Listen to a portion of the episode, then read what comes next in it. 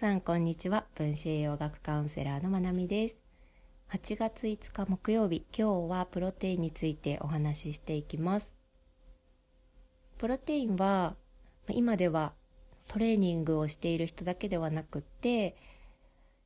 健康や美容のために飲むっていう人も結構増えてきたんじゃないかなっていうふうに感じています。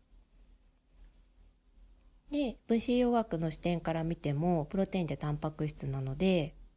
ぱりしっかりとっていきたい栄養素ではあるんですね。ただプロテインパウダーっていう形で摂取するってなるといくつか気をつけておきたいポイントもあるのでその注意点を私なりにまとめてみました。私がプロテインを選ぶ時飲む時に気をつけることは4つあります。ちょっとざっと考えてみたのでまた追加になるかもしれないんですが今思いつくのはこんな感じです。質タンパク質の種類飲む量飲むタイミング。この4つですね。でまず質からいきます。で質はのプロテインパウダーでもそうだしサプリメントなんかでもそうなんですが栄養が凝縮されているものじゃないですか。それってそこに添加物とか原材料が汚染されていたりするとそれらも一緒に凝縮されます。プロテインパウダーのようにたくさんの量を摂取するものであれば相対的に添加物だったりとかあんまり取りたくないような物質っていう量も増えてしまいます。なので原材料にはこだわりたいですね。でタンパク質の種類っていうところにもまあ、オーバーラップしてくる話なんですけど例えばホエイプロテインっていう牛の牛乳牛の牛乳牛の乳ミルクから作られた、まあ、ホエイタンパクっていう乳製って言われる部分で作られたタンパク質プロテインがあります。でそれを選んだ時にも種類がまた分かれてくるんですね。般的なホエイプロテインともう一つはグラスフェットっていう、まあ、放牧されている。で牧草を食べて育てられた牛さんのミルクを使って作られたプロテインっていうのがあります。で私はこのグラスフェットの方をおすすめしますね。で、まあ、卵でもあるじゃないですか。ケージで育てられてる卵と平飼いの卵。でこれらの違いって一番はもちろんその飼料の違いっていうのもあります。牛さんがあの牧草だけを食べてるっていう違いもあるし放牧されているんですね。なので自由に歩き回ることができたりとかたくさんの種類の草を食べたりとかあとは昆虫なんかを食べることができるので牛さん自体のストレスレベルがとっても低い。でストレスがあればホルモンレベルに影響してくるし牛乳にはそのホルモンってそのまま出てくるものなのでストレスがあるかないかっていうのはとっても大きなところになりますね。卵もしかりですけど。それプラス栄養価が高いです。代表的なのがベータカロテンだったりビタミン E あとはオメガ3なんかの栄養素もグラスフェットじゃない牛のミルクに比べてグラスフェットの方が高いっていう報告も出ています。でグラスフェットのものってホルモン剤なんかが打たれていないことが多いのでできればグラスフェットの方がいいですね。でかつ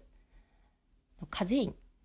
前のポッドキャストでもお話ししたと思うんですけどカゼインはやっぱり日本人ってなかなか消化ができないタンパク質になるのでグラスフェットプラスカゼインフリーのものっていうのも売られています。なのでそういったところを選んでいくといいんじゃないかなって思いますカゼインは100%カットされているものってなかなか私は見かけないんですが99%カットって言われて売られているようなものなんかもあるのでその辺を探してみるといいかなって思います。はい、で特に私は原産地は見るようにしていてっぱり国によって家畜に対して使っていいホルモン剤とかって規制があるんですね。でその規制が一番私が調べた中ではあいい感じだなって思ってるのがニュージーランドなのでホルモン剤とかを使わないですアメリカとかってやっぱり多いですけどなのでニュージーランド産のものなんかを飲んでいたことはありました。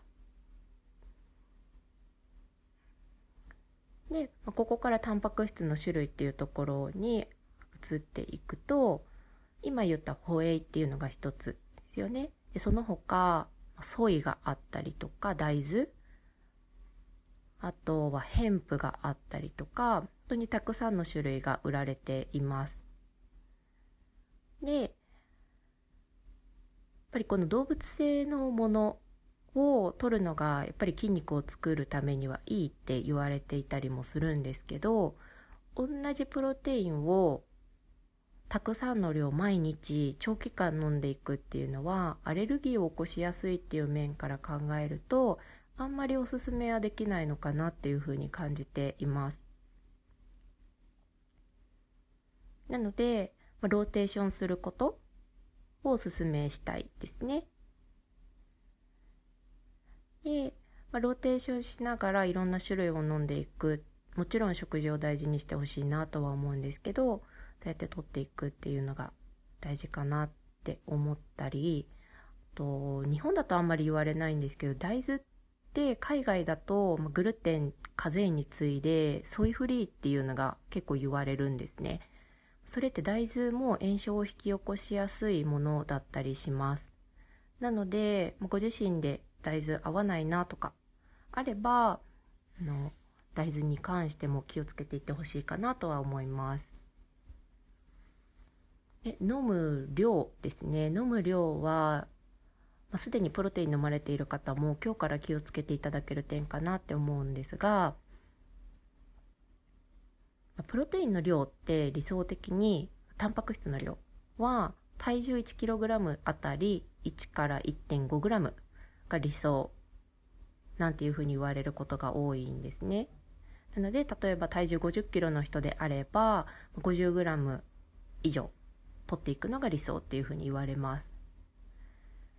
なんですが一番大切にしてほしいのは自分の消化キャパに合った量を取るっていうことなんですね。でこの一般的に言われる理想ってあの胃腸機能が強い弱いとか考慮していないです。まあ、朝からカツ丼行ける人も朝はお腹すかなくて朝ごはんをスキップするような人も全部ひっくるめてもう1から 1.5g がいいですよっていうふうに言っています。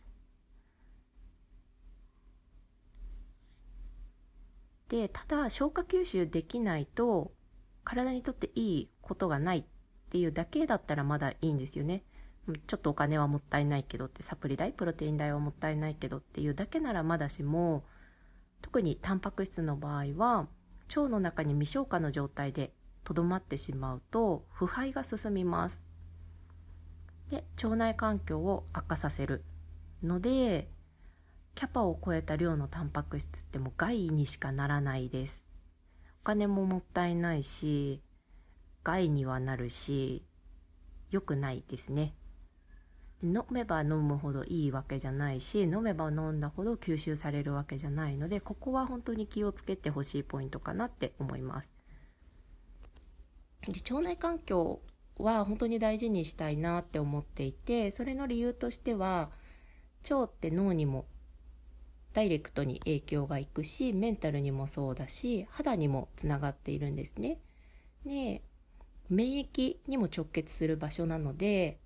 腸内環境は本当に第一に考えていきたいぐらい大切にしたいです。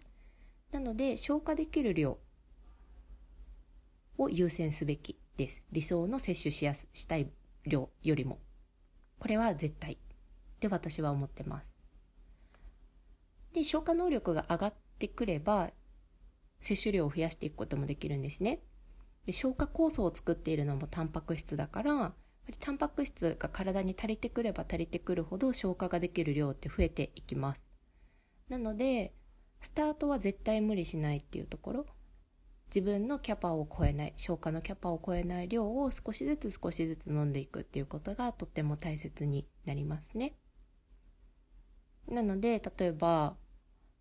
1日に 50g タンパク質取らなきゃいけないからじゃあプロテインパウダーのタンパク質含有量で計算して、まあ、1日これぐらいの量を取らなきゃいけない。それを朝にまとめて飲んだとして全部吸収されているわけじゃないんですね。なので例えばスクープ1杯を小分けにして飲んでいくとかタンパク質であれば数グラム単位で小分けにして取っていくっていうような取り方がいいと思います。で最後に飲むタイミングですね。で私はやっぱり食事を大切にしてほしいなっていうふうに伝えるタイプなので食事をベースにして例えば捕食のタイミング10時とか3時のタイミングでプロテインを使っていくとかするといいんじゃないかなって思います。なのでこうプロテインを飲むと腹持ちがいいから食事の量が減るっていう方もよく目にするんですねから食事の前に飲むことでダイエットができるみたいな人それぞれなのでそれがいい悪いっていうのはないと思うんですけどやっぱり私が分子栄養学とか栄養療法をやるとかこうやってシェアしたいなって思うところってより人生を楽しめるからなんですね。でより人生を楽しんでいこうって思った時に食事が楽しめないのって私は結構嫌で、やっぱり美味しいものを美味しく食べていきたいなって思っているから、やっぱり食事はベースにしたいって思っています。なので、私が取るとしたら捕食のタイミング10時3時とかに入れたりとか。あとはこう何かセミナーとか1日がかりのやつで途中で捕食が取れないとか。そういった場合は救世主として使ったりもするかなって思っています。なのでぜひプロテインありきの食生活にはならないことをおすすめしたいかな。だけどうまくつく使っていくといいのかなって思っています。でこの辺のバランスは皆さんに合わせていい付き合い方を見つけていってもらえるといいかと思います。で、まあ、摂取量とかもその人の生活の具合例えばトレーニングいっぱいしている人であったりとか、まあ、ただ食事で足りない分を補いたいっていう人だったりとかたくさんいろんな種類の方がいると思うのでその辺はご自身に合わせて調節していくのがいいかと思います。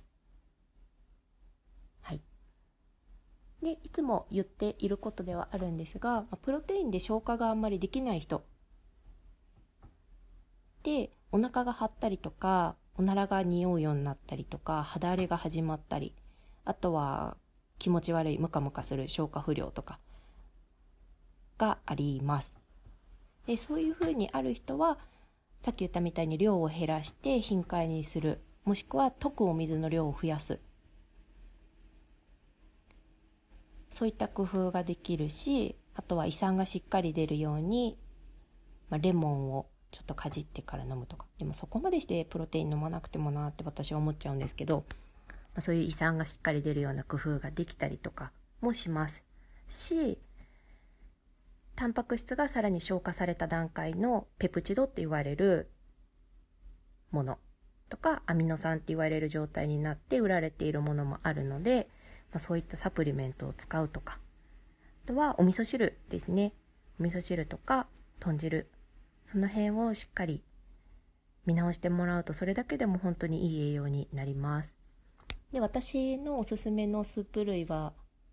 えっ、ー、と何日前だったかな。一昨日だったかなのポッドキャストの概要に、まあ、ペプチドの状態になっているスープなんかも貼ってあるのでよかったらそちらも見てもらえたらと思いますとですね76回目夏バテしたらっていう時の概要に貼ってあるので、よかったら参考にしてください。じゃあ今日はタンパク質、プロテインについてお話ししました。今日も聞いてくださってありがとうございます。